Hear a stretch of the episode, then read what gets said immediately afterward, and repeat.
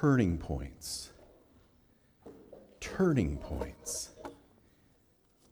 Turning points. Those times when something happens that turns everything around. In World War II, for the Pacific Ocean, it was the Battle of Midway.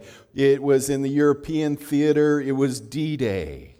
In a football game, it's that interception just at the right time that breaks the heart of the opposing team. For Helen Keller, it was that moment she understood that the signs that her teacher was forming in her hands meant something. For those of you who teach, it's when a student realizes that two plus 2 equals 4, and math now makes sense. This week, I went to a funeral. Went to the funeral of Kathy Clem's dad, Pastor Jay. A few years back, Pastor Jay received a phone call Pastor Jay, you need to come and come down to the prison. There's a man going to death row. That man needs to see you before he's sent. So Jay walks in. Now, if you ever met Jay, Jay came here several times, and I always loved it because I knew I had someone in my corner when I preached. Because, man, he, he'd be back there and his face would be beaming and you knew he was praying for you and you knew he was on your side if you opened up God's word. I just loved it when Pastor Jay was here. But Jay wasn't a big guy. Jay was one of these little guys. He was little on the outside, he was big on the inside. You know what I mean? And so Jay walks into the jail, and there's this guy. He comes walking up in his orange jumpsuit, and he has chains on his hands, chains on his feet, chains around his waist, and he comes shuffling up. Jay looks at this man. What are you going to say to a man who's about to be put on death row? Jay looks at him and says this You know, there's a man in the Bible. Man in the Bible, his name was Saul, now it's Paul. You see, he did awful things too. He killed people. He did many bad things. But you know what? Jesus Christ met him. Jesus Christ forgave his sins. And Jesus Christ used him to change the world. And Jesus Christ can do the same for you. That prisoner shook his head. Pastor, I, I, no one's ever told me that story before. Now, I may not be telling the story 100% accurately, but that's the way I heard it. Pastor, I, am I close enough, Kathy? Okay. Yeah, because I, I, I, I, I, never, I never heard that story before. I got to think about this. Will you come back tomorrow and see me again? What people didn't know was just a few feet away in another cell is sitting another man. And that man, he knows his prisoner. He knows how bad he is. And he's going, God, if, if you can save him, you save me, and I'll give you my life, and I'll serve you for as long as I live. Now, I'll tell you the rest of the story at the end of the sermon, so you got to listen.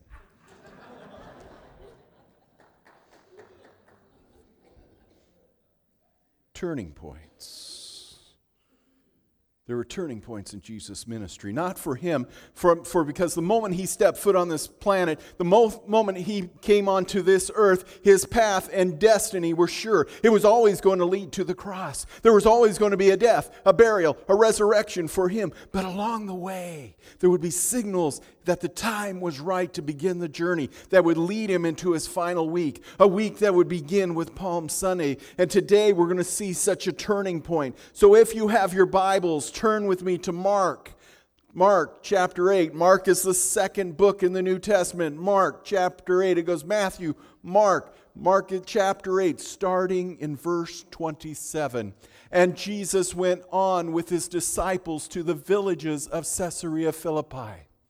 And on the way, he asked his disciples. So he's walking with his men, and he asked his disciples, he said this Who do people say that I am? And they told him, John the Baptist. And others say Elijah, and others say one of the prophets.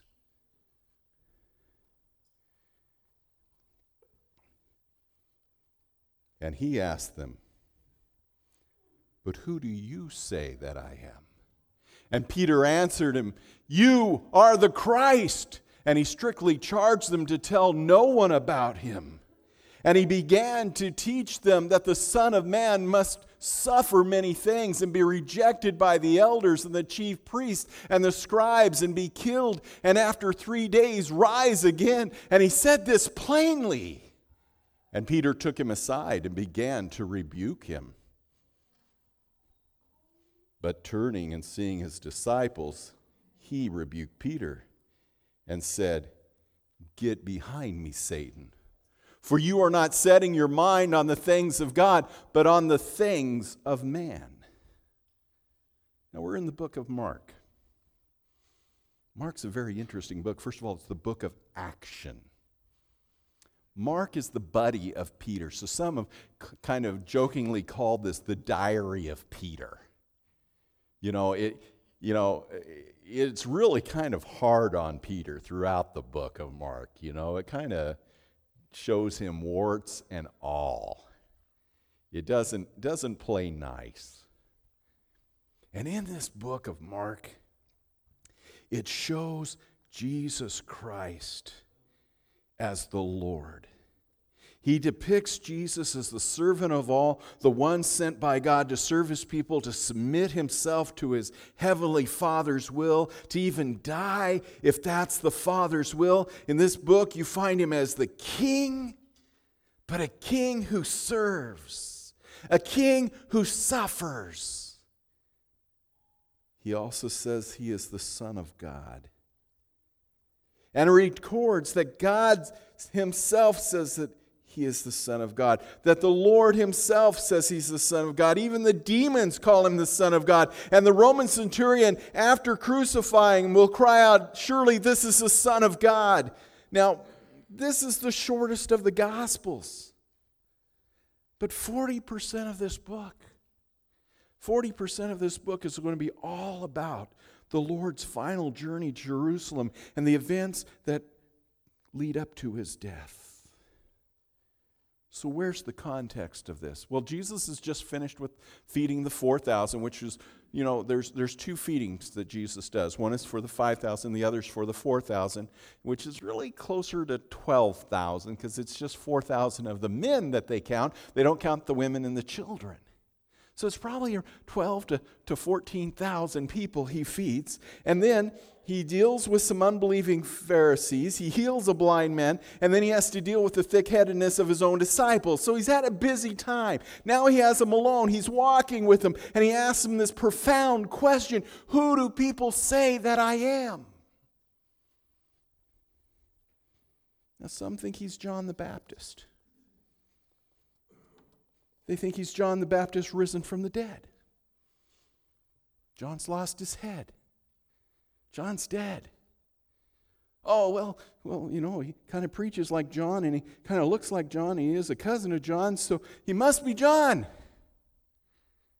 No, no, John. He's not John. Well, maybe he's Elijah because Elijah was supposed to come back before the Messiah came back, and he does miracles, and he kind of sounds like Elijah. So maybe he's the forerunner of the, the Messiah. Maybe he's the one who's supposed to come back before the Messiah. No, no, it's not that. Uh, in fact, he said that John the Baptist was the one who fulfilled that. Well, maybe he's just like a prophet of old. He performs miracles and he says these cool things. Maybe, maybe he's a prophet of old. But you notice they stop short. You notice what they stop short of? They don't recognize who he is. He's close, but as the old saying was, close but no cigar. He's not it. And then he asks this haunting question Who do you say I am? Who do you say I am? And old Peter, don't you love him? The guy with the size 12 mouth. I just love him. He's so cool. You are the Christ. You know, and I, I really think he said it like that. I don't think it was like, You're the Christ. I think it was, You're the Christ. And I think his chest went out. I think he looked, and all the other guys, Yep, yep, yep, yep, yep, yep, yep, yep, yep, yep. What he said, Yep, yep, yep.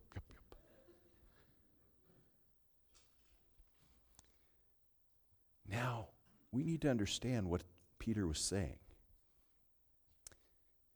Often we think when we hear Jesus Christ that Christ is Jesus' last name.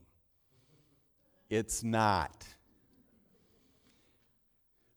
I am, my official title is Reverend Gregory Brawley. All right? Reverend is my title. I always have to say it that way. I can never just say Reverend, it's Reverend. You know? Reverend. And uh, when I was uh, working down in the cities um, with a group of folks, they, they all wanted to call me Rev, you know. Hey, Rev! Hey, Rev! You know. But I, I, I don't like my titles. I don't, I, don't, I don't like titles. So, you know, I, I, I don't use it unless I have to, you know, unless it's required, you know when you're signing something official, like if I'm signing a person's you know, marriage certificate, it's reverend. But other than that, I, I, I don't use it. But the Christ, Jesus needed to use that one because it meant the Messiah, the anointed one, the one who is coming. You see, see, Peter made the leap. Peter said, you're it. You're the one.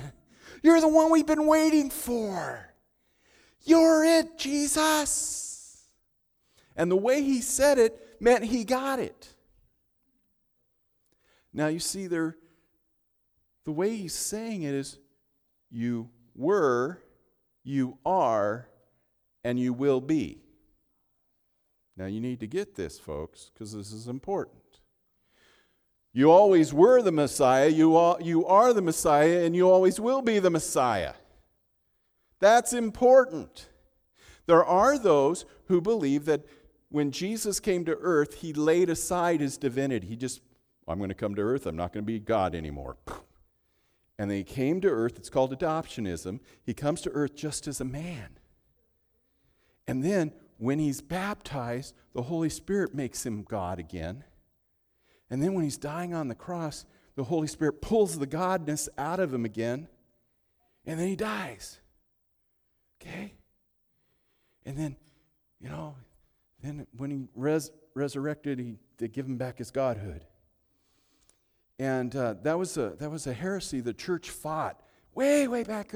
Well, unfortunately, we Christians really good. We bring heresies back. It's just something we do, you know. And uh, there are certain teachers out there today who have brought it back, and, and you may hear of it. It's, it's some, some television t- preachers do it and, and whatnot. And if you hear someone teach that, yeah, Jesus wasn't the Messiah, he became the Messiah, and then, then they took it away, friends, just know run, run far, run fast, run away from their teaching because it's wrong. All right? Jesus is always the Messiah, he's always the hope. Because without him, we have no hope. He's always God's plan A. He's always. And we got to hang on to that. So now here's what happens Jesus looks at him and he's saying, You're right, Peter. You got it. So don't tell anybody. Shh. Quiet. What? Don't tell anybody. What are you talking about? Don't tell anybody. Shh. Why? Because the timing isn't right. The timing isn't right. And you're not ready. You say, How do you know, Pastor? Well, first of all, there's going to be several times that people are going to try to kill Jesus, and he miraculously gets away. I mean, they're, they're picking up stones, they're going to throw him off a cliff, they're going to do all these things to him, and he just walks through them. He gets away. So the timing isn't right. And they're not ready. I want to let you know something. God won't use you until you're ready but I don't feel ready. Notice what I said.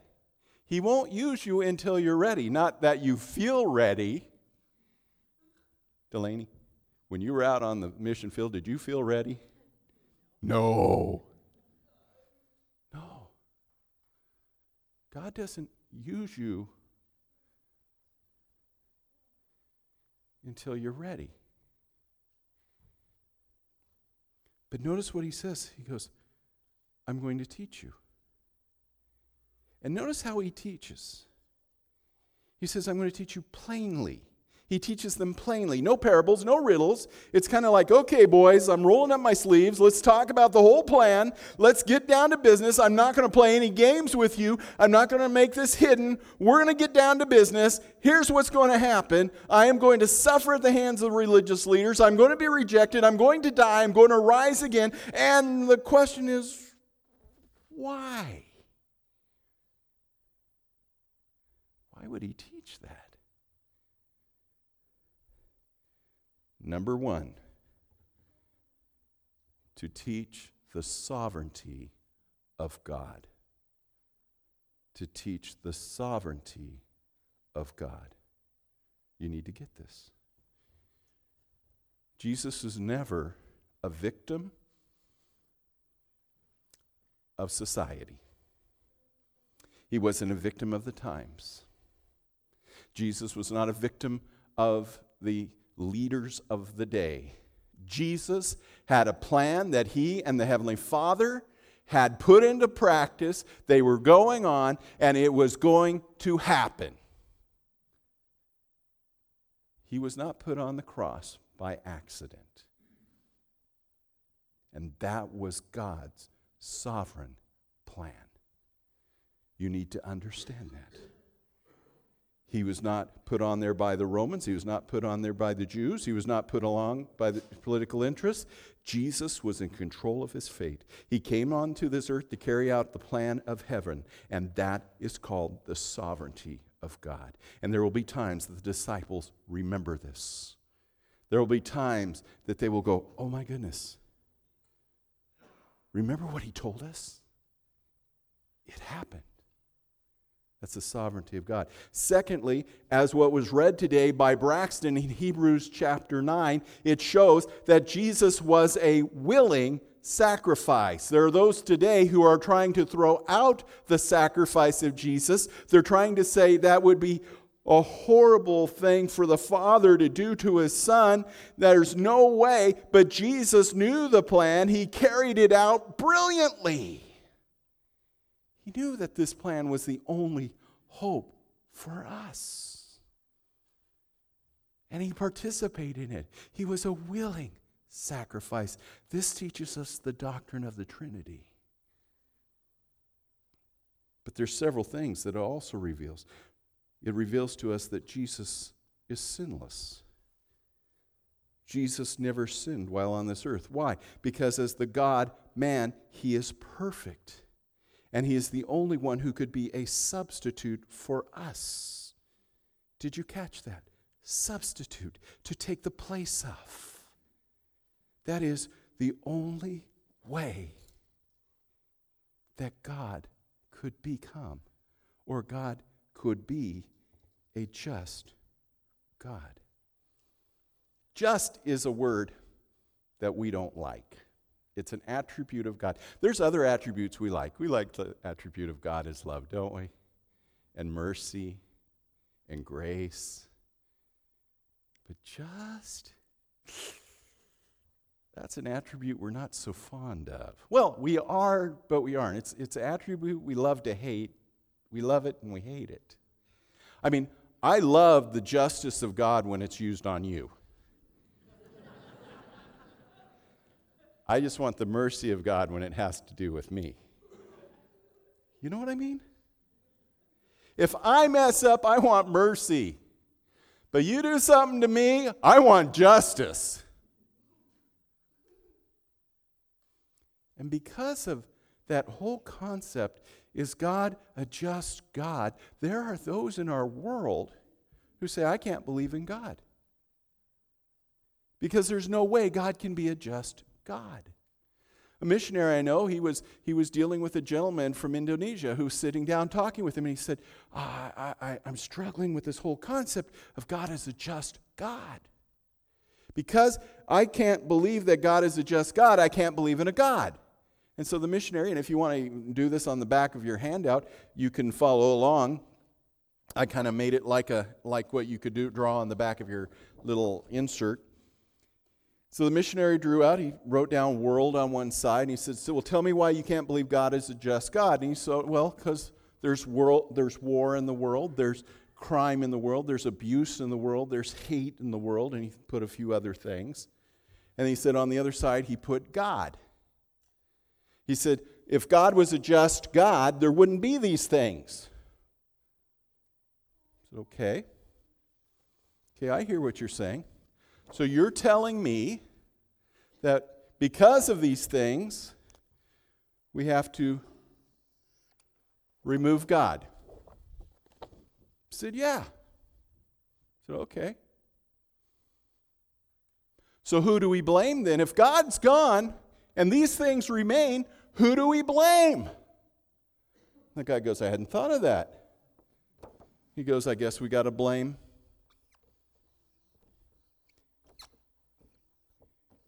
people. He says, Well, why don't you blame an animal? I mean, why don't you blame the tiger for eating the, for eating the lamb or, or you know, a snake for eating a mouse? Well, they're just doing what nature does. So you're not blaming a tornado for being a tornado or a hurricane for being a hurricane. No, that's just nature being nature. Because if God isn't there, it's just nature being nature. Okay. So, all these things still exist. And you're saying that they're really the fault of people. Yeah. He says, then why were you blaming God for them? Maybe they weren't God's fault in the first place. Maybe they were the fault of a fallen mankind. And maybe we need to put God back in the picture.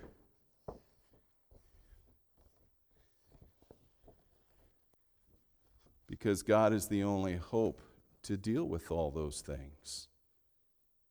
Because you're right. You see, for God to be a just God, He has to deal with all those things.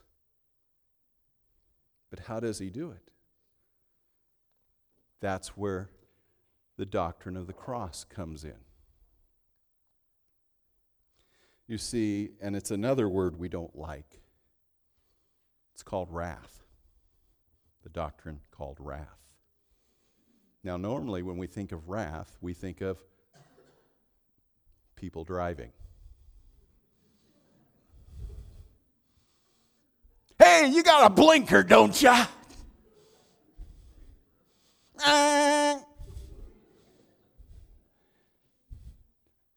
Oh, that was Tom Coons. Hi, Tom. you know, we think of those people who are behind, behind the wheel and out of control. Not that Tom was out. No, I, I was honking at Tom. That was what I was saying. You know, out of control, explosive. Ah, wrath. When we deal with God, remember, His wrath is perfect. His wrath is this, if you need to get a definition, it's God's perfect hatred of sin and his perfect justice against it. His perfect hatred of sin and perfect justice against it. Why does he hate it? Because he knows what sin does. Sin, by its nature, destroys.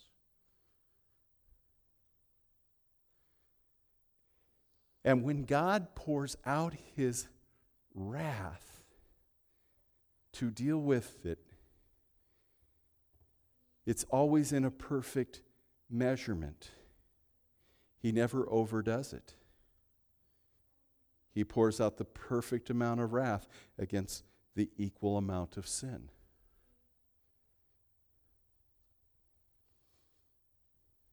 The problem is, his wrath we can't endure.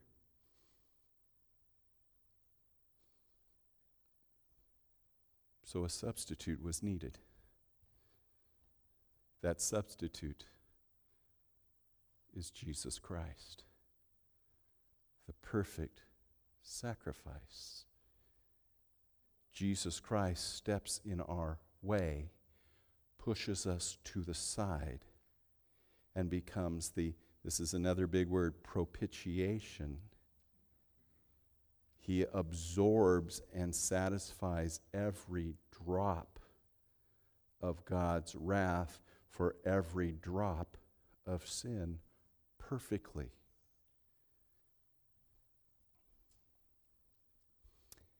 So when Jay went back into the prison the next day,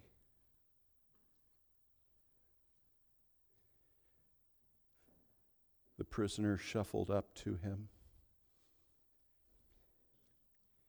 And he looked at Jay, Pastor Jay, and he said, Pastor Jay, I thought about what you said. And I believe it. And I accept it. And I am going to go to death row. But someday you're going to see me in heaven.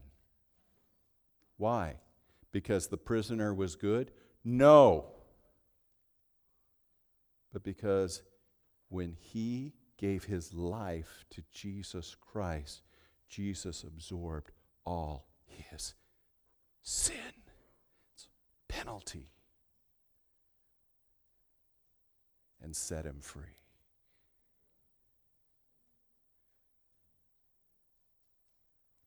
Wow.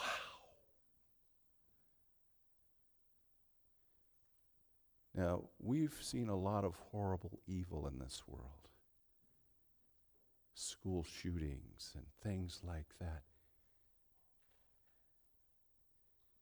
On the cross, Jesus absorbed all that evil. Where was God? He was on the cross. Jesus absorbed that evil. I said there was more to the story. The gentleman in the cell saw that happen. He gave his life to Christ. Today he's a pastor. He stood up at the funeral, said for 30 years I've been I've been serving Jesus Christ. Why? because Jesus gave himself for him. You say, Really? Look at some of the verses I gave you. Here's why Jesus came. He was pierced for our transgression. He was crushed for our iniquities. Upon him, the chastisement brought us peace, And with his wounds we were healed. Next verse. All we like sheep have gone astray. We've turned everyone to his own way, and the Lord laid on him the iniquity of us all. Next verse. Because he poured out his soul to death and was numbered with the transgressors, yet he bore the sins of many, making transgression for the transgressors. He was delivered up for our trespasses. But God showed his love for us that while we were still sinners, Christ died for us. Christ died for our sins. Christ suffered once for sin, the righteous for the unrighteous, that he might bring us to God. He is the propitiation for our sins, and not for ours only, but also for the sins of the whole world. Christ redeemed us by becoming the curse, redeem us from the curse of the law by becoming a curse for us. Wow.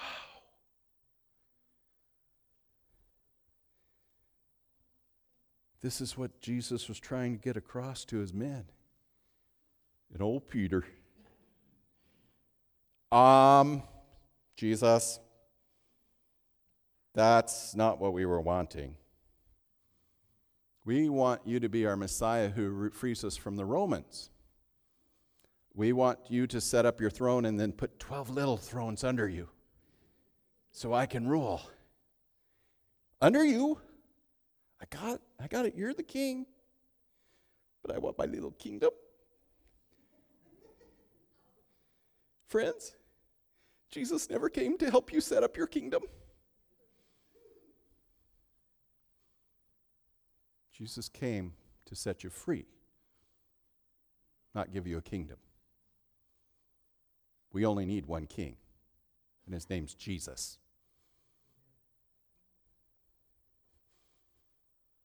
So, Jesus, you know, not wanting to hurt Peter's feelings, said Peter, Get thee behind me, Satan. What?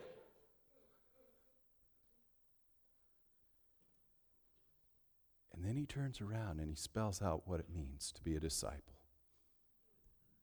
And calling the crowd to him, he said, If anyone wants to come after me, let him deny himself, take up his cross, and follow me. For whoever would, for, would save his life will lose it, and whoever loses his life for my sake and the Gospels will save it. For what does it profit a man to gain the whole world and forfeit his soul? For what can a man give in return for his soul?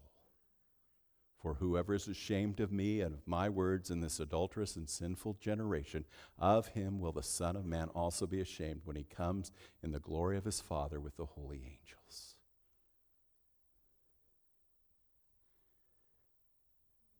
To be a follower of Jesus Christ is to be in sync with His will. To pick up your cross and say, Jesus, you did all that for me. I've got my cross. I'm following you. Your will, your way, your kingdom, because you're the Messiah. You're the Christ. So I leave you a question today. Who do you say he is? Who do you say Jesus?